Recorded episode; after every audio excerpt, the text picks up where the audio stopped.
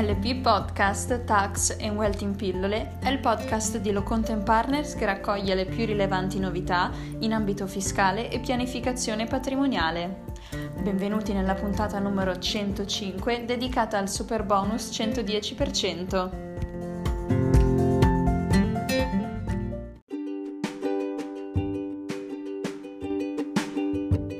Ecco il primo quesito della puntata odierna. Sono proprietaria di un immobile rientrante nella categoria catastale A7. Ho intenzione di realizzare tre unità singolarmente accatastate, due delle quali da donare alle mie figlie.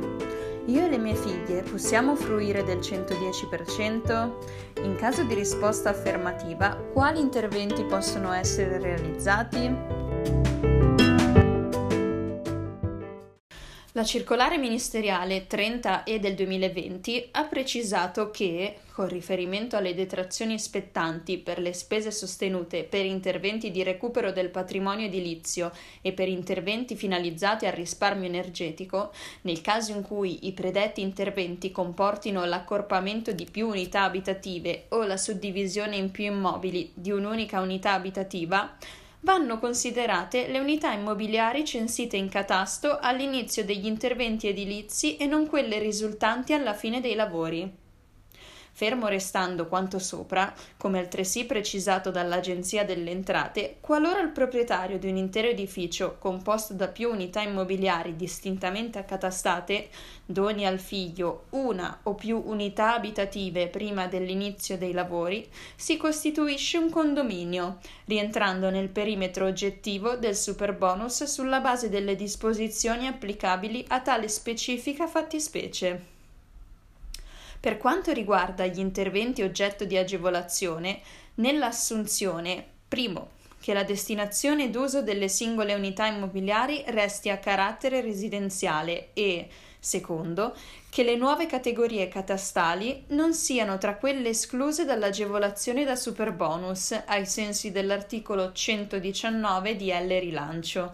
La detrazione è riconosciuta per le spese documentate e rimaste a carico del contribuente, sostenute dal 1 luglio 2020 al 30 giugno 2022 per specifici interventi di riqualificazione energetica ed adeguamento sismico degli edifici lavori trainanti, ovvero primo, coibentazione di almeno il 25% delle pareti dell'edificio. Secondo, installazione di impianti di riscaldamento utilizzando caldaia a condensazione o pompe di calore. Terzo, interventi antisismici o di riduzione di rischio sismico. L'agevolazione in oggetto spetta anche per ulteriori tipologie di lavori, detti trainati, ossia gli interventi, primo, di efficientamento energetico, secondo, di installazione di infrastrutture per la ricarica di veicoli elettrici negli edifici. Si rammenta che le spese sostenute per gli interventi trainanti devono essere effettuate nell'arco temporale di vigenza dell'agevolazione 1 luglio 2020-30 giugno 2022, mentre le spese per gli interventi trainati devono essere sostenute nel periodo di vigenza dell'agevolazione e nell'intervallo di tempo tra la data di inizio e la data di fine dei lavori per la realizzazione dei trainanti.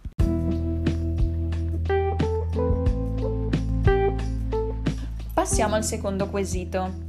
Prima di realizzare gli interventi ricompresi nella misura agevolativa da superbonus, dovremo procedere alla regolarizzazione degli abusi edilizi presenti pagando i relativi oneri.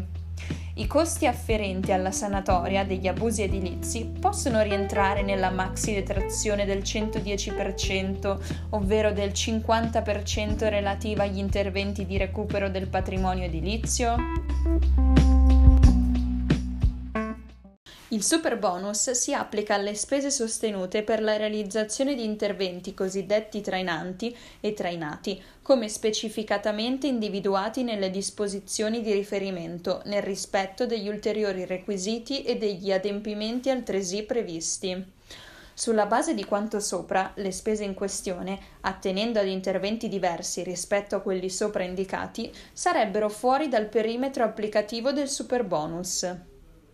L'Agenzia delle Entrate, inoltre, nella circolare ministeriale 19 e del 2019, ricomprende tra spese detraibili aventi ad oggetto le agevolazioni per il recupero del patrimonio edilizio esclusivamente quelle inerenti alla messa a norma degli edifici con specifico riferimento agli impianti elettrici e a metano, senza alcun riferimento alle spese relative alla sanatoria degli abusi edilizi.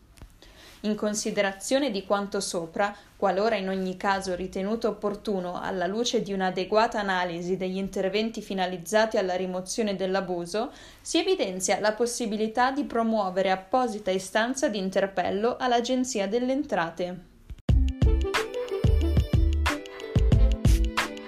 Bene, la puntata odierna termina qui. Vi aspettiamo venerdì, sempre alla stessa ora, con una nuova puntata di LP Podcast. Lo studio Lo Content Partners vi augura una buona serata.